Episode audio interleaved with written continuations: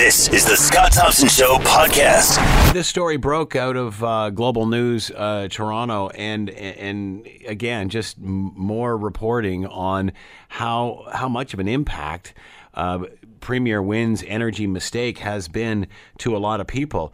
Uh, as a result of Global News uh, and uh, Mike Drolet's report from Global National, uh, investigating people who had been cut off, people who had been disconnected, uh, and it's something like 1,400.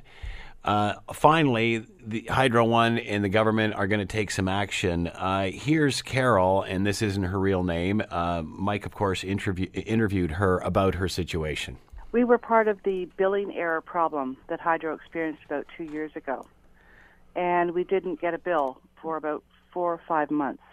And so I was, my husband and I were putting money into our Hydro account, thinking that we were covering, you know, what we should be.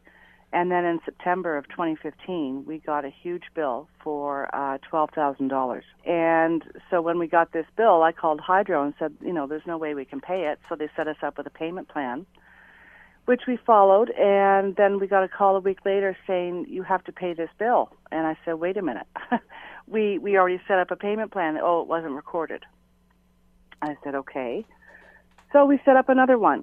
But every time we set one up, it the, the the amount became higher and higher and higher because they could do it over fewer months. So by the time um, the end of April rolled around, uh, 2016, we were up to close to $900 just in arrears payment. We were trying to pay, and we were we were paying at the expense of everything else.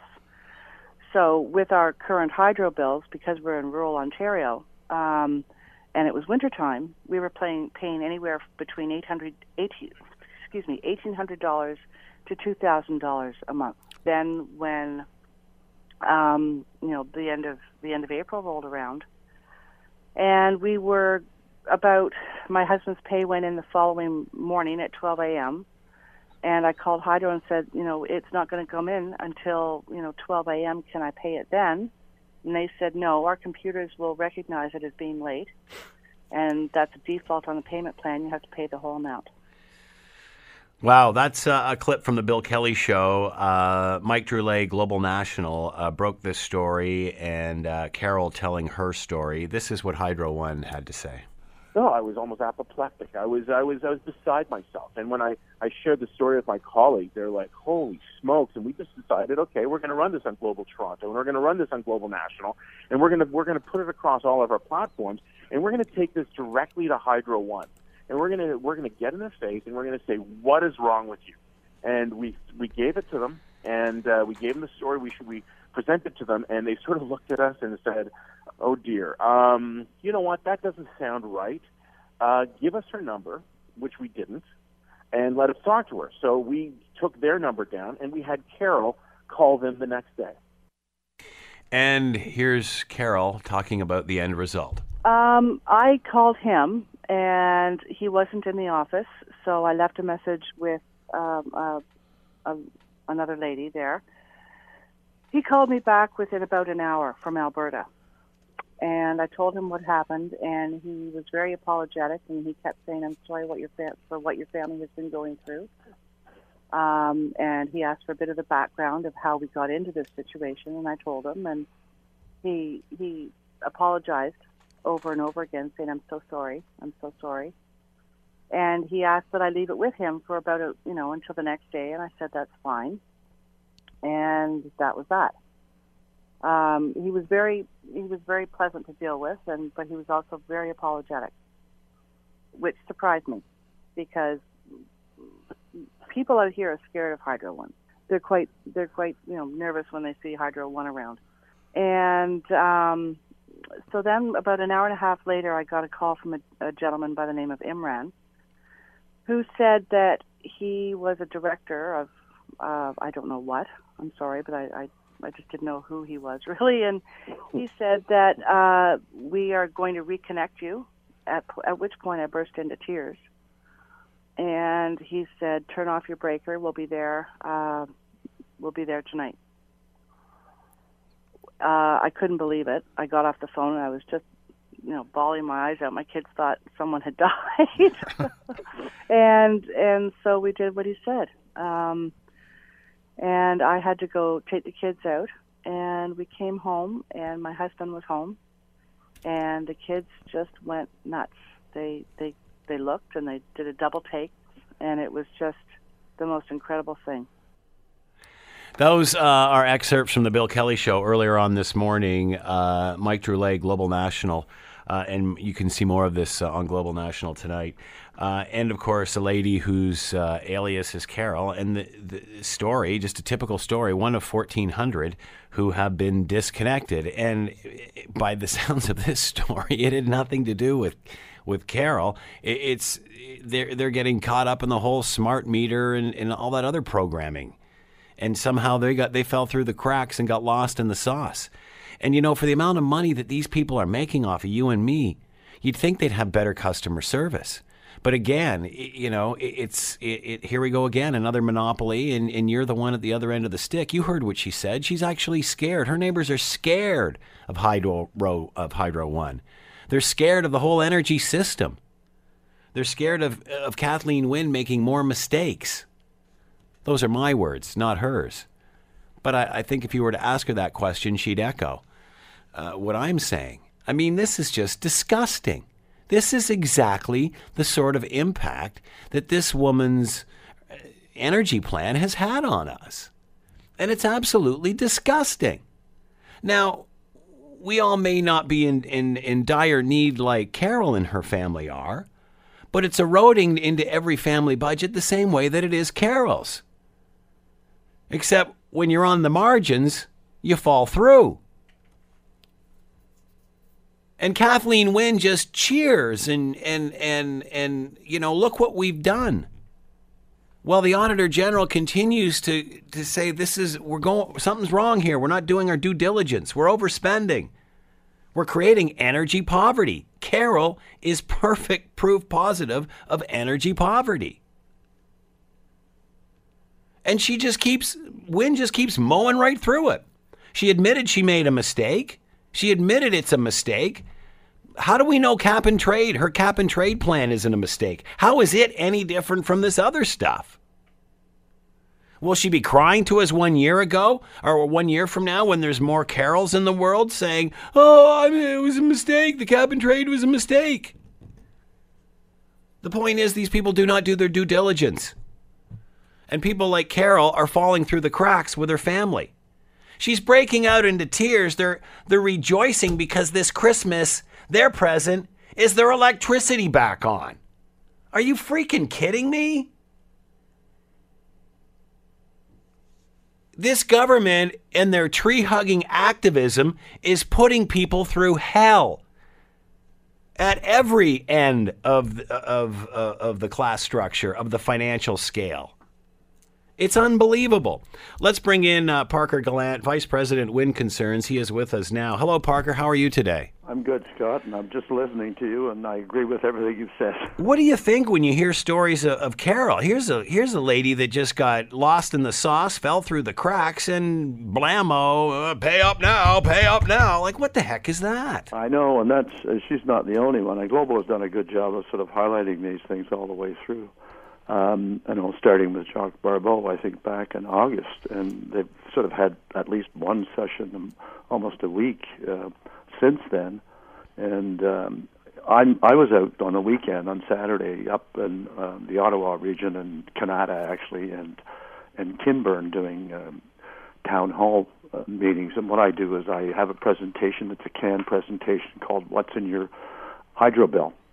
And I take people through. And I, I always get really interesting questions afterwards and always get a few stories as well. One of the stories I got on the Saturday at the Kanata one was a fellow come up to me afterwards and he said he's got a good friend who has a Tim Hortons franchise which he operated for five years. And he says, never got, you know, a request from Hydro One when he opened up to pay, um, you know, an advance payment or put a deposit down. But he said after five years, him paying the bills on a regular basis, as he had done for the full five years, Suddenly, he says they showed up at his door and they said, "We need a deposit of seventy thousand dollars, and we need it within, I think it was a week or two weeks, or we will cut your power off." So I mean, and then I was at another one where I talked to um, a fellow that uh, ran a um, uh, foundry, and he said he, because of his hydro bills, he's had to pink slip a couple of people instead of hiring a couple of people. So I mean, it it reaches not just you know the individual households who are driven into energy poverty, but it's also affecting job growth throughout this province. I think what also irritates me about all of this uh, as well, Parker, is you know, yesterday the news story was the majority of Canadians, 89%, as uh, polled by the Auditor General, said when the new cap and trade system comes in, that they want it line by line itemized about how much it costs, and instead they're going to just mush it into that, you know, big old pit of delivery charge. Yep, uh, they're just going to hide it. That's right. Exactly. So, but my point is, if Kathleen Wynne has admitted that the the green her green energy plan's a mistake. What's what has she done to convince us that this is not a mistake as well?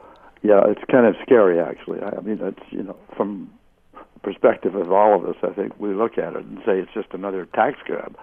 I mean, we have the lowest you know emissions of of uh, out of our electricity sector of basically almost you know anywhere in the world. You know, Canada is you know is a is a carbon sink. It actually absorbs a lot more carbon than it spits out. So you know why we are trying to show the world how they should live is beyond me.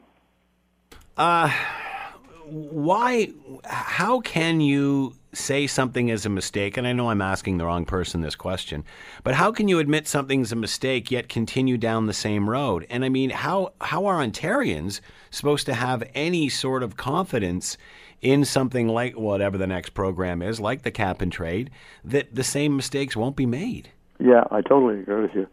I mean, you know, we've gone, we've, lurched along in terms of the energy sector, the electricity sector in particular. You know, realizing that Hydro One is a monopoly, as are all the local distribution companies that deliver that electricity to our homes. They're monopolies. You know, there's not, uh, you know, it's not like the cell phone people. They can't come in and offer a, a different plan, or you don't have a choice. You can't shop around. You know, you only have one choice. And if you've got, you know, a house that's heated electrically, what are you going to do? You can't spend twenty thousand dollars putting vents in and and a, and a new furnace in. You know. Well, again, once you're talking about things like cap and trade, I mean, natural gas, which was supposed to be the efficient way to heat your home, just like electricity was 40 years ago when they were selling us that bill of goods. Then it was we got to convert you to, to, to natural gas, so everybody converts to natural gas, and now they're going to tax the bejeebers out of that, just like electricity. Exactly, and I mean, and they're they're talking about you know uh, extending natural gas lines, pipelines into rural Ontario you know, and at the same time they're saying we should use electricity to heat our homes. Yeah. I mean, this government has, has stumbled, you know, from one energy plan to the next, and really don't know where they're going, and it's just a, it's cost us all money, and it's cost us jobs throughout the province. In re- in regard to uh, this case with Carol, here's what Hydro One had to say. Well, you know what it did is it shed light on the on the need for my team uh, to look at this further and to look at uh, our policies on disconnections. And uh, as a result of that, we said let's uh, institute the moratorium. One week earlier is the right and fair thing to do. Um, just brought to their attention. Are you buying that, Parker? No, not at all. I mean Hydro One had the biggest arrears uh, in the province. You know, they had collectively more arrears than the other, you know, 60 or 65 LDCs, local distribution companies operating here, and they only have, you know, 25% of the of the uh, households dealing with them. They had 100, I think it was 105 million dollars in arrears at the end of the end of the uh, year, but they don't report that in their statements. They, you know, they they cloud the issue and confuse the issue. And who knows how many, there were 60,000 people cut off over the past 12 months. How many of them were Hydro One customers? I've wondered that myself. They don't tell you that, but my guess is that probably 50 to 60 percent of those people that were cut off are Hydro One customers. Their, their delivery charges are way in excess of anybody else's, except you know, for Algoma Power, but Algoma is way up there in the northwest, and they've got, you know, hundreds of thousands of hectares to to service. So. Uh, Kathleen Wynne obviously admitted uh, uh, last week the mistake. Will this resonate with people in this story and people getting their, their, their electricity cut off and such, and, and the way that the, thankless and lack of service way that, that this uh, this corporation is handling this? It's hard to know because if, if you've got your power cut off, you don't have TV, you don't Yeah. often have access to social media, so you don't know what's going on, right? I mean, that's the, the whole problem is that you cut somebody off, and they become as if they're they've moved out of their home and living in a cave. Yeah. Uh, and I mean, and, you know, there's other stories. That one story that Global um, had was this woman was, you know, retired, living in her house. She had been an artist. She uh, was living on our old age pension our CPP and and uh, OAS, and uh, they cut her off. The same thing, a billing error. They cut her off, and she was on a well, and she, you know, the pump obviously in a well Yeah. wasn't, you know, wasn't working because it runs, it needs electricity to run. So she was forced to go to her neighbors to have a shower. She was forced to go to her neighbors to, you know, get a bucket of water to bring back to her place so she could survive in her home. It's just you know, ridiculous. And I'm sure there are hundreds of stories similar to Carol's and that lady that I mentioned that are spread throughout the province. We just don't hear about them. Parker Gallant has been with us, Vice President of Wind Concerns Ontario. Parker, thanks for the time and insight as always. Much appreciated. Well, thank you, Rob, for keeping your focus on this. Thank you. You're listening to The Scott Thompson Show, weekdays from noon to 3 on AM 900 CHML. Uh, 818 laneways in Hamilton, 100 Ks worth. Uh, there's 70 known laneway homes in existence. However, uh, I guess homes that encroach or come onto laneways, uh, there's about 1,500 of those.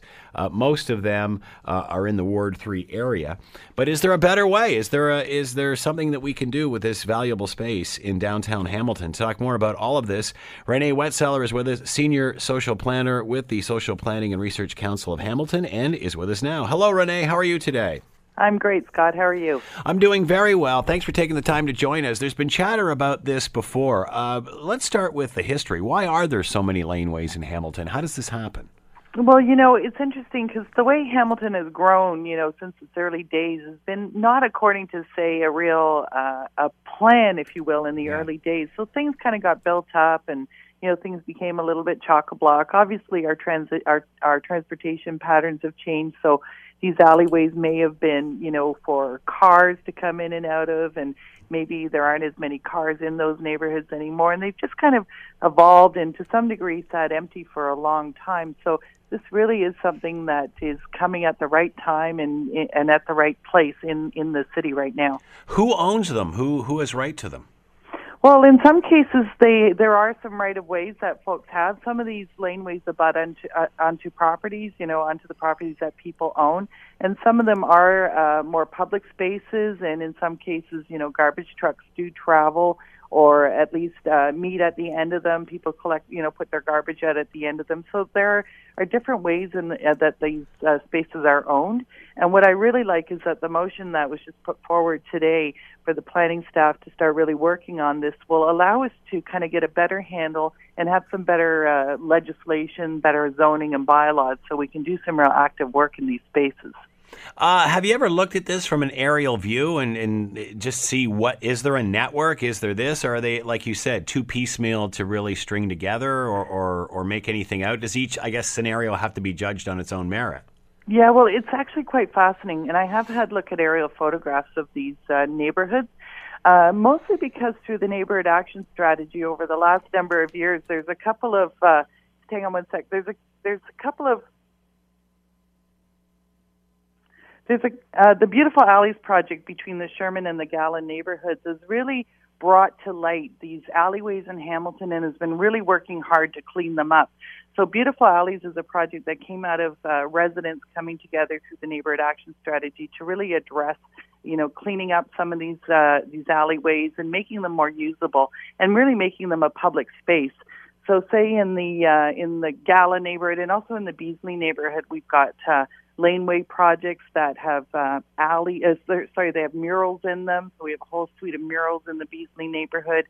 And in some cases, people are, you know, having outdoor picnics. They're having, uh, you know, they're becoming congregating spaces. So to talk about laneway housing just takes a natural evolution to the next level. What about bike lanes? Is there any way that these can be used for bike or pedestrian traffic? And, and oh, you know, as opposed to taking and, and, you know, having the bike and the car going at it head in head? Well, I think particularly with uh, plans for LRT coming uh, coming forward in the city, I think that these can be a really great part of that integrated uh, traffic system that we have, where people have options to ride bikes if they wish, and use these laneways as a great way to make that traffic flow. I know that through some of these neighborhoods, you can walk along these laneways, you know, east to west, and cover some pretty significant chunks of neighborhoods without Yeah. actually touching a street, you know, if you will, a formal street. So I think if we activate these alleys and give them some formal recognition, they are going to become a great part of our transportation system. They're going to be a great part of our, you know, our neighborhood system, if you will, through engagement and also the potential for housing then built on that as well. So, how do you balance? You know, I mean, it's one thing to have a beautification program, uh, turn them into you know places to meet and hang out, um, uh, and park space and uh, space and stuff, and even you know something like a bike lane. But boy, once you start getting into housing, is that a slippery slope? Is there enough room? How do you how do you balance all of that? Well, again, with all neighborhoods, everything needs to be balanced, right? As much as you don't want a whole bunch of auto body shops in a in a neighborhood where you Yeah. have a lot of residential dwellings, you know, it's the same kind of thing. You have to balance everything out. But the key to balance, obviously, is community engagement. And this is where you know I, I go back to some of the neighborhoods that we're talking about. These neighborhoods are have been engaged through the neighborhood strategy in really becoming engaged with each other and working well to push back against things like NIMBYism, not in my backyard, which is mm-hmm. you know maybe what might be a byproduct of some of this work. I think there's a huge appetite for affordable housing in these neighborhoods, and this is also an opportunity for folks who would like to live in some of these neighborhoods, but they maybe can't afford it. So I think that the culture in these neighborhoods is such that everybody is willing to make a transition. We recognize that the urban boundary is frozen, so we need to capitalize on all the assets that we have, and these laneways certainly are a huge asset that we can work with. So, what type of housing are you talking about? How would this work? What have you seen that that works in things like this? Well, so it's funny because um, you know when you hear my last name, you can tell that I'm well. Some can tell that I'm Dutch, right? So this kind of structure, urban structure, is familiar in more European cities. You know what? When we were t- when we started talking, the first thing I thought about was people who put the housing down the canals in Yes, Amsterdam. exactly. That's Yeah. yeah. Yeah. So, um, you know, I think that uh, when we start imagining this, you can think of things like, now some people call them granny flats. So, you know, it's a, it's a, a dwelling that, say, you could rent out to a family member or you could rent out to a non family member, right? But these are smaller dwellings. We're talking about, you know, maybe three, four hundred square feet uh, buildings, but these are little tiny apartments essentially that it can exist at the ground level. So you can imagine even around accessibility, we have such a lack of housing that's accessible for people. Then you know this is a type of structure that can certainly build on making accommodation for that kind of that kind of living. So you know I do imagine you know mostly singles or maybe couples living in this type of housing. Mm-hmm. I can't see it really being like a full family dwelling, although Yeah. there are such pressures in our housing market right now that you know we may end up having to deal with this in some way or another. But certainly, you know, this is for uh, maybe a young couple or an older person, the perfect type of dwelling for them to live on the ground in a neighborhood. Uh, now, there's already a few of these in existence. Uh, how would you describe them? Oh, you know, it's funny because I lived in the Kirkendall neighborhood for a number of years, and I think it was on Wheeler and Blanchard that we first uh, came across some of these uh, little places. They're essentially little carriage houses, if you will. You know, tiny little homes and really quite adorable. And some of them have been painted really unique colors because they're kind of, you know, off the beaten path. But uh, they're really just a, a small home. You know, they they look very much like any other structure except they're smaller. Um, you know, obviously, we're going to have to deal with zoning and bylaw and related issues around water hookup and all that kind of stuff. But I think we can work through some of that stuff. We haven't, and as I said last week on the Bill Kelly show, you know, you think about a city as a as a breathing uh, organism, right? And this is just another way that we're breathing in growth, and we're allowing for more people to live in the city. What are the challenges with doing this sort of project? Well, again, I think you alluded earlier. Some of the challenges may be around, you know, people saying not in my backyard. But again, certainly in the neighborhoods that we're focusing on, there's a huge appetite for this. Some of the other challenges may be, like we said, around zoning and bylaws. But now with this uh, motion that's gone forward, I think we're opening this up to a further dialogue. We do have some other things uh, coming into play, you know, for intensification, like inclusionary zoning and other tools. So this is yet another part of uh, a bigger piece of the puzzle around affordable housing in this community. And given, you know, that this council is starting to make a big commitment to affordable housing, again, this is another tool in their toolbox um, that we can work forward. So it's really incumbent on them to put the zoning uh, in place to make this happen. Certainly, we have a very progressive uh, manager and Jason Thorne uh, around all this stuff. I don't think we would be having this conversation if we didn't have Jason Thorne working at the City of Hamilton. So having progressive people like that is certainly going to help us move this forward. Uh, what do you hope to learn from this exchange now that you've put this report uh, forward? What sort of topics, what sort of issues do you think are going to land on the table through this? What, what do you think the talking points will be?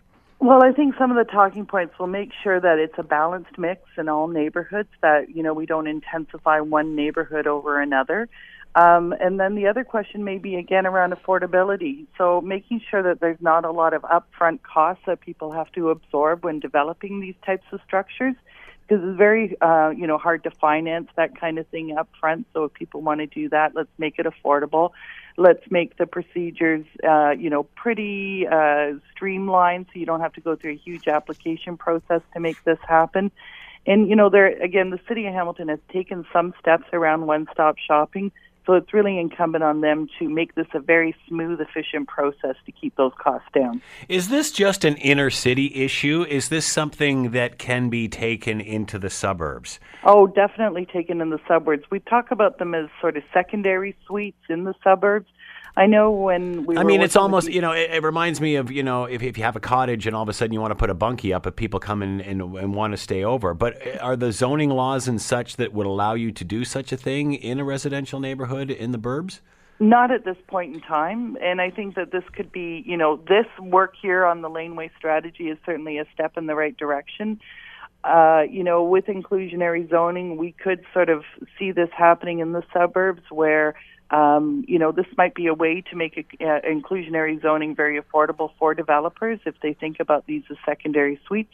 But it's also a way to build affordability for the consumer herself, right? If you buy a home and say you have a mortgage and uh, say you have a secondary suite, mm. that would be a great way, way for you to be able to pay your mortgage and still be able to live in the neighborhood where you want to live. Well, again, you know, as instead of separate dwellings, we're having enough of a discussion with this just with things like basement apartments and, and things of that nature, which can be tricky in some neighborhoods. Yes, yes, it, it definitely can. And the one thing we also have to just really focus on and make sure that this stock is, you know, it's safe, it's mm. uh, healthy, it's appropriate, all the kinds of things that we talk about when we talk about affordable housing. We do have a lot of aging housing stock in Hamilton, so we need to figure out a way to address the capital repairs and the backlogs as well. But again, I see this as a huge step forward in a very adult conversation about how we're going to handle affordable housing in Hamilton. A very progressive idea, and as you said, other other parts of the world have. Uh, this certainly isn't new to them. Is the time right for Hamilton? Do people have a appetite for this? Again, going back to NIMBYism. Well, again, I just you know we floated. I've just been watching Facebook this morning and all the chatter. I know that there was a laneway summit in Toronto last week, and certainly that kind of stuff, the positive energy spills into Hamilton. Uh, haven't had seen anything negative or heard anything negative from anyone at this point in time around this concept. And in fact, you know, I what I'm hearing from people is we've been calling for this for you know years and years and years, and so the time has come. Let's move on it. Uh, will do you think the big debate will be once you know you decide to refurbish these and and rehabilitate these areas? Uh, it, do you think the balance, or, or, do you think the issue will be between housing and space? Because again, as you mentioned, uh, once you clean up those spaces, all of a sudden kids are out there playing. It's almost like an extra backyard or a park. Do you think there'll be um, pressure on you to keep it open as opposed to putting uh, more dwelling and making it even more dense? Again, I would, you know, that's a really hyper local conversation that we keep to very unique to neighborhoods because they're all very different, right? We can't kind of treat it all yeah. with the same kind of stroke. So again, the work that we do around community engagement, it varies. So I think having your neighbors and people who are directly affected involved uh, makes for a better planning process. So as long as we follow some good principles around planning and community engagement, we won't get you know uh, jammed up by people saying we don't want this, you didn't consult with us, and so therefore it's not going to come into our backyard. Um, when do you hope to have answers? What's the next step? Well, it looks like um, you know they have this working group that's been putting in place, and so uh, there are residential zoning bylaws that are being reviewed right now. Originally, those bylaws were supposed to be in place sometime last year, but I understand there's been some pressures, and so things have been pushed back. Ideally, uh, I think they're projecting 2018 to have everything placed to move on this which will be interesting because it'll be timed with uh, with a municipal election. So again, I always call on people to make sure that uh, they remind their elected officials about affordable housing and make sure it's an issue when they when it comes time to vote. Just another reminder, Renee, at you know at the crossroads Hamilton is right now is at right now, just with its growth and the renaissance and what happens next. Well, you know, uh, very exciting time. I think uh, for people who have lived here, you know, all their lives, like myself, I feel like we're growing into the city that we always wanted to be, mm. and uh, it's allowing us to take in a lot of new people as well. Remember, we have an influx of folks from all over the world that come to our community, and for some people, looking at the type of buildings that we have or the types of structures we live in, they can't believe it the monster homes we have. So yeah. for them, for some folks, this is just a more scalable and a more appropriate way to live. So you know, people are ready for it. Renee Wetselaar is with us, senior social planner with the Social Planning and Research Council of Hamilton. Fascinating, Renee. Uh, keep up the great work. Oh, thanks, Scott. You have a great day.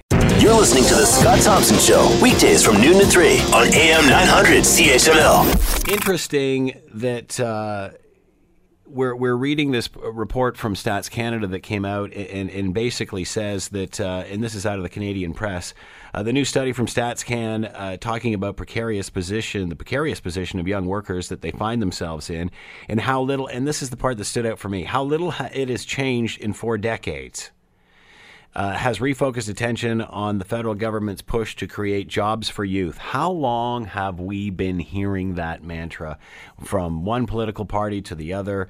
Uh, we've known about this. I, I, think these stats go back to like the 1970s, mid 1970s, where students were having problem or young people having problem uh, getting ahead, and and now we're at the point where they're so bogged down with student loans, housing prices are what they are that uh, it's literally changing the way they live, a lot different than the generation before them. To talk more about all of this, Marvin Ryder is with us, business professor at DeGroote School of Business, McMaster University. He is with us now. Hello, Marvin. How are you today? I am fine, thank you, Scott. Thanks for taking the time to join us. We appreciate this. Before I get into our youth and uh, the employment situation, sure. Uh, we're, we're a lot of uh, chatter today in regard to electricity bills. There's a, a, story we're covering now coming out of Global News where uh, Hydro One is cut off. Uh, they did stories on people that have been cut off in their electricity and such, and, and now are changing their position and and have a moratorium on cutting people off and such. Uh, the point being is is that people are having a tough time here. How do we feel confident moving forward into a cap and trade scenario when the premier says that, you know, just a couple of weeks ago that this was a mistake? Doesn't there need to be some sort of clarification? Doesn't there need to be some sort of confidence that we're not heading down the same path and going to make the same mistakes a year or two yeah, from now? Yeah, absolutely. So there's a, a, couple of things about cap and trade that we can we can mention. The first is that the Ontario version of cap and trade is supposed to start on early January, and we think it's not going to have a huge impact on your bills, but huge is another five to maybe ten dollars depending upon how much energy you use. And for people who are already struggling as it is, another five or ten dollars is not welcome news. Now it is true that January 1st is also when uh, Kathleen Wynne's proposal to reduce the GST, HST on the electricity bills comes. So there is going to be an 8% reduction in bills at the same time that we get cap and trade. But it really is a test, I think, overall about what is our stance. You know, it's easy to be environmentally friendly when I blame it on somebody else. When I have to take actions, how, how strong is my willpower? And I think a lot of people just, this is the first time that it's going to come home to roost that their actions have an implication. And I don't think they're going to be happy. Uh, one other little wrinkle of this, Scott, is that we are doing this ahead of many of the states around us. In fact, the uh, uh, backbone, if you will, of the United States to do something around carbon pricing seems quite weak under Donald Trump. And are we putting ourselves at a competitive disadvantage? I had actually wondered if Kathleen Wynne might say, let's put this off at least for six months so we can better study our position, not only for electricity prices for you and I, but what does this do for us compared to other states? Why does it have to be one or the other, though, Marvin? And that's where I have a problem with this. Like, I believe everybody wants to be men- environmentally friendly. Most want to save the planet for the next generation, and, and all political parties have embraced this. Is this about being environmentally friendly, or is it about doing your due diligence so we do it without breaking Ontario? Yeah, that, you know, that's a, this is a good question, and I think sometimes you get so caught up in a policy and implementing a policy that you lose the bigger picture. Um, Kathleen Wynne, for that matter, Rachel Notley in Alberta, uh, Christy Clark in, in, in, British Columbia, and even Justin Trudeau, they've all been championing uh, whether it's cap and trade systems, which is what we're actually doing in Ontario, or simply a carbon tax, which is what they're doing in Alberta or British Columbia when you talk to the experts, they say it's the right thing to do. If you tax something, it gives people a financial incentive to minimize something. But it could not be worse timed, as well as these other increases uh, in our in our electricity bills. And frankly, here in Hamilton, another 4.5 percent onto your water bills. The basic necessities of life, electricity and hydro, uh, water, they're all getting more expensive at a time that I'm just not sure the average person can can afford it. So pausing this might make a lot of sense, but whether they'll do it I'm just not sure there's the political willpower. All right, let's move on. A new study from Stats Canada about the precarious position of uh, young people in, in the workforce and where they find themselves in 2016. As I mentioned earlier, this problem, nothing new. We've been talking about this for generations. Uh, what's different now? Is there a solution now? Right. So let me first give people a background about this study that was released. It's data over a 40 year period, starts in 1975 ends in 2015. And there are three headlines from this study, Scott. The first one is youth unemployment. This is the youth up to the age 25. And amazingly, in 40 years, while it has gone up, it has only gone up marginally. Back in 1975, youth unemployment, those under 25, was around 12%, and last year it was around 13.5%. So the good news, on compared to places like say Italy, Spain, um, uh, parts of France, where youth unemployment can be 40%, we haven't seen a spike there. Uh, second issue, though, is around the kind of employment you've got. And what we've seen is a decrease in full time employment for those people. Back in 1975, about 75% of people were employed in full time jobs. Last year, that number had declined to only 60%. Still, a majority of them in full time jobs, but much of this now being replaced with contract employment or part time employment. And then the third headline out of the study is the pay for this employment. And this is the biggest news of all is that in this period, 40 years, rather than combining inflation and seeing the pay go up, it's actually declined. So we have these people, many of them working now part time, but for fewer dollars than they were. There were gains in the early 2000s, but all that ended in the recession of 2007 8 and there's been no gains in nearly now 10 years since. And that's the bigger question. And are we, as you point out, with these younger people graduating from post-secondary institutions, now with significant debt loads, whether it's college or university, are we really tackling the kind of of job and quality of job they need to land on their feet. Is this a huge paradigm shift here, Marvin? I mean, obviously, uh, this may be the first time a generation doesn't succeed its parents, doesn't attain the same wealth that their parents do. Are, are we heading, and, and how would that change things? I mean, are we heading mm-hmm. for a more socialist system as a result of that? Well, let me come at that a couple of ways if I can. First, from the employer standpoint, I know most people listening to us will say, well, this is all due to those greedy employers not giving out the full time jobs they have learned from that recession in 2007 8 that they, they aren't sure that any good economic news is going to be sustained, so they are reluctant to add people full time to the payrolls and to all their benefit plans if they're not sure the recovery is going to continue. So now the new normal is to bring people in on a contract, try it out for three months, try it out for eight months, and then if all is still well and you get through the probationary period, then maybe we'll add you to the payroll. I think that is certainly the new normal. In terms of the students I teach, and, and if you hear a little background noise while I'm talking to you, I'm actually in the student center today doing some things. Um, their attitudes have changed a little bit. My generation, we'll call it the baby boom generation, was very possession oriented. Mm-hmm. In our life plan, we were going to buy a house in the suburbs with a piece of land. We were going to have at least one car. We were going to buy all these other material goods, a nice dining room suite and a bedroom suite, what have you. This younger generation today seems to be less oriented towards stuff and more oriented towards building a portfolio of experiences. So whether it's travel exactly, but it might be let's go zip lining, let's go paragliding, let's go hang uh, hang gliding or things like that. They, they seem to be more interested in that. Now, if this generation then gives up on some of these material possessions, either because it doesn't interest them or because they don't have the money, then yes, there are economic repercussions from this many uh, futurists, uh, and that's not exactly what I do for a living, but futurists looking ahead 20, 30 years think that those people in the suburbs may find themselves trapped with houses that they can't sell. Mm-hmm. That, that generation wants to be downtown where the action is, live in a box of air suspended 20 stories high, use public spaces like parks and walkways and public transit like LRT that the model is changing. It's a little early to know if the futurists are right, but that could be what lies ahead for us. Uh, what, I, what I think that they're failing to understand is that place in the suburbs, by the time it gets to that point, will be just as crowded as downtown.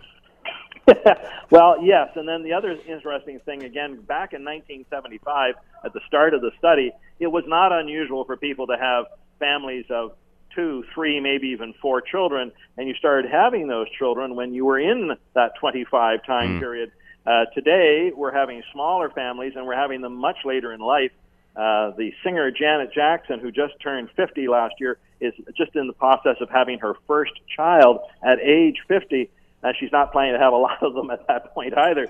These these attitudes change. They change slowly over time. Now the question again is chicken and egg. Is it changing because they want to change to these things, or is it an economic reality that is forcing them to change? And in that study, we just can't figure out the chicken and egg there. That's exactly what my next question was, Marvin. Is it that they aren't interested, or is it it's just not in their future? They just can't afford it. Mm-hmm. Well, I think I think there's a bit of both going on there, and I also think it depends where you live. You know, uh, I know Hamilton has viewed itself as a competitor to Toronto over the years, but the reality is Toronto is one. Toronto's a population of six million people. Hamilton's a population of 525,000 people. The suburban dream is still alive here in Hamilton. We see that from the monthly sales data on housing. But those people born and raised in Toronto who are used to an urban environment, they, there's a, most of them do not seem willing to give that up. They like the convenience. They like being able to to lock the door on the condo and travel. They like to not have to shovel snow or mow the lawn or rake the leaves. And in terms of raising children, they seem to be comfortable with using public spaces for the period of raising their children rather than having their own. Um, so I do think there's an attitude difference, and I think that also is fueled apart by immigration. So the big cities also tend to be the hubs of our immigration. Most of the immigrants coming to this country are coming from other urbanized areas in the world, and therefore it is not their expectation or an expectation that they would pass to their children to buy into that suburban dream that we know so well in Canada. Hmm, good point. Uh, lots have chatted that and discussed that the answer here is a minimum wage, a minimum uh, uh, either raising the minimum wage to a livable wage or, or having some sort of minimum wage uh, for those that are having difficulty. Is it about raising wages in starter or that sort of jobs, or is it about providing a path for the future to get them to progress beyond that? So, so I'm going to be controversial. Forgive me for doing this to you, Scott. I, I'm not sure it's about a living wage as much as it is the path. And what I mean by the path is something else has happened in the last 40 years is the abolition of the mandatory retirement age. We used to be able to look at a situation, take the school board and say, okay, in the next five years, 1,500 teachers are going to retire. They're going to turn 65 and they're going to stop teaching, and therefore we need to hire 1,500 teachers. But now that we don't have mandatory retirement, it's almost impossible for whether it's private sector or public sector organizations to know when these people are going to leave the system. And therefore, if I'm going to bring young people in for renewal, and we need to renew these institutions, I just don't know when to do it, and I'm not even sure how to do it. Uh, here at McMaster, there are faculty members teaching well into their 70s. I actually believe there's one colleague of mine in engineering who is in his 80s and still teaching and has no interest in retiring. And I'm not saying he should be forced to retire, but if you're that younger generation looking for jobs coming in, that pathway is far less certain than it was once upon a time. So, yes, I, I'm not trying to argue against those who want to have a living wage or a better minimum wage, but I think what's even more important is that we've got to start talking about this path to retirement for the baby boom generation to exit the market, to create the opportunities for young people, investing in all the education we've told them to get so that they can get those good paying jobs. And let's remember, in the old days, uh, most people lived a couple of years beyond their retirement, and that was pretty much it. Now, people, in, in, in a lot of cases, are retired longer than they've than they've ever worked. And obviously, if you're living longer, it's going to take more money uh, to survive, and you may have to work longer. Mm-hmm. And I've I've asked some people who do this, is it economics? And for some of them, the answer is yes. But for some others, the answer is they don't have a retirement plan. Retire to do what they say? Just sit around yeah. and watch Wheel of Fortune, or or buy a vowel and, and or play Jeopardy. And the answer is no. You can lead a very full and constructive retired life, but I'm not sure anyone's prepared them for this. So they hold on to the life they have until such time as they really aren't able to continue it. And that's that's a shame that we're not seeing uh, some people saying, you know, it is there's a, a valuable time in my life I personally do not want to be working at McMaster and then drop dead in the classroom one yeah. day. I, I have plans with my life, and at some point, I will say that's a career, and it's time to move on. It's nice not to have to constrain it to the age 65, but I, I just find there's a lot of people who are almost afraid of that next uh, phase of their life, retirement, and are unwilling to make room. And so then, if I'm a young person, I'm waiting for those people to go, and they don't want to go. Yeah, good point. Uh, what happens when the millennials or that age group becomes middle age? What is it going to look like then? Yeah, so I, I think you're going to see a different kind of, of uh, middle age in the future. One that is not, again, suburban and based, but more uh, urban and based. We're going to have a, a home base of operation, what's called a condo of some sort, uh, that has a room or two in it. But if we're going to entertain, we do it in public spaces. If we're going to recreate, we do it in public spaces. Increasingly, we're going to see pressure on cars, uh, especially if we have a, a world of uh, self-driving vehicles. Maybe I don't have to have a car. I'll just call up and a robot will come and pick me up and take me where I have to go. Those robotic cars will be constantly circulating. I think if I look 20, 30 years down the road, I think that's an interesting future for us. But still, the question becomes then what about those young people 20 or 30 years from now are we going to continue to see these trends? And I think the answer again is yes. I think companies are very reluctant to start offering full time employment to young people. So we're going to see even more precarious employment in the future, more part time, more contract work. I am hoping wages will recover. After all, Donald Trump says he's going to make America great again. If he's able to do it, then hello, milk and honey, and hello, those wages going up. And here again, the good news it's not about getting more jobs. Our youth unemployment's fine. It's just getting better jobs and better paying jobs. Marvin, it almost sounds like we're going backwards. yes, I think that's I think that's a fair comment. Uh, some of this is the stuff that we used to think was normal in the 1910s and 20s and 30s. We thought we had moved away from it. It was that whole middle class dream. And now we're, we're discovering that when you change some of the basic principles of your uh, society, like the question around retirement, like living longer, we've invested a lot of money in the healthcare program my expectation is to live past 80, even though no one in my family before me has lived past that age. That's my expectation now. So when you change those principles, then how do you deal with things like work? We just can't leave it to the private sector. We have to have this kind of discussion uh, ongoing to think about well, what is the future really have in store for us? Uh, you bring up a valid point. So, will it be society that makes that change, or at the end of the day, do we just follow the almighty buck and slave to that? well, I'm going to say there's roles for all of us. There's role for society. There's role for government. There's role for business, and all of this. It, it is unfortunate that I've used the word government at the same time that so many people have become disillusioned with government. In the first part of our conversation, the high hydro prices and the feeling that Kathleen Wynne, for instance, doesn't understand the average Ontarian. The reason why Trump got elected was the feeling was that most Republicans and Democrats didn't understand the average American. And so I think we've got to reconnect with the population and make sure as, as governments that we're hearing them. But then we need to tackle these kinds of issues. I don't think it's unsolvable. Uh, I think there are ways going forward, but we require innovation on all of us to make it happen. How will we look back at this period in time, whether it's, you know, say uh, the decade from uh, the recession of 2008 right through, uh, say, 2018 and the election of a Donald Trump? How do you think we're going to look back at this, this yeah. decade? So this this is what we like to call a doldrum. This is a period where we're not shrinking, but we're not growing. We're flatlining. Everything's flat and it has ground us down. You know, usually after a recession, the economy grows and there's some happiness at the other end. We have all been waiting for the dividend. You know, we struggled through the tough time. When do I get the the good news finally? And we're not there. And again, I hate to say this, Scott, I'm not foreseeing a lot of that happening in 2017 either. But I do believe I still haven't given up on the idea that there will be a strong and robust recovery at some point. and when that comes, we're going to look back at this as the lost decade, a decade where nothing really advanced, everything seemed frozen, and instead of muddling through a, a six month or a nine month recession, we actually had a struggle through a 10 year flat growth period. But I still think there are better days ahead. Will we see it or will we not recognize it as it'll be so different from what we've been used to? No, I think we will get back to that. You know, what we, what, and this is the other problem is there's nothing wrong in Canada is because the world's economies, uh, Europe, the United States and China, they've been struggling over this period of time. They have not been firing on all cylinders. Maybe it's a simple reminder to us all that Canada enjoys a wonderful standard of living only because we export. It's not because we're just buying our own goods domestically, but we really need the world's markets to be strong and they're not there. When it happens, we'll recognize it you'll you'll recognize it for several reasons. Your interest rates will go up. you know, you'll see the return on investment going up in the stock market. Uh, those sorts of things. You'll also see more prices at the fuel pump, but you'll see it in the paycheck as well.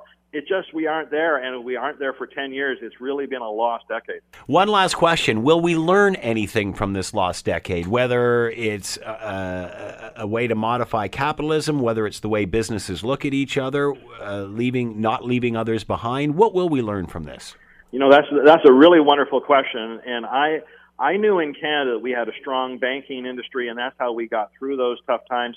We also knew that the American industry had gotten too uh, deregulated and too decentralized, and there were problems. I am a little concerned with the early cabinet picks of Donald Trump. Uh, as much as he believes that billionaires are the right people to run the government because look how successful they've been themselves, some of the very people who caused the problem that led to that last recession in the United States are now receiving cabinet positions in the United States. I'm a little worried that we've got the hens guarding the chicken coop going forward. I think I think here in Canada we have learned but Donald Trump is demonstrating to me that maybe not everybody has. Marvin Ryder has been with us, business professor at DeGroote School of Business, McMaster University. Marvin, always a pleasure. Thanks for the time. Much appreciated. My pleasure, Scott. The Scott Thompson Show, weekdays from noon to 3 on AM 900 CHML.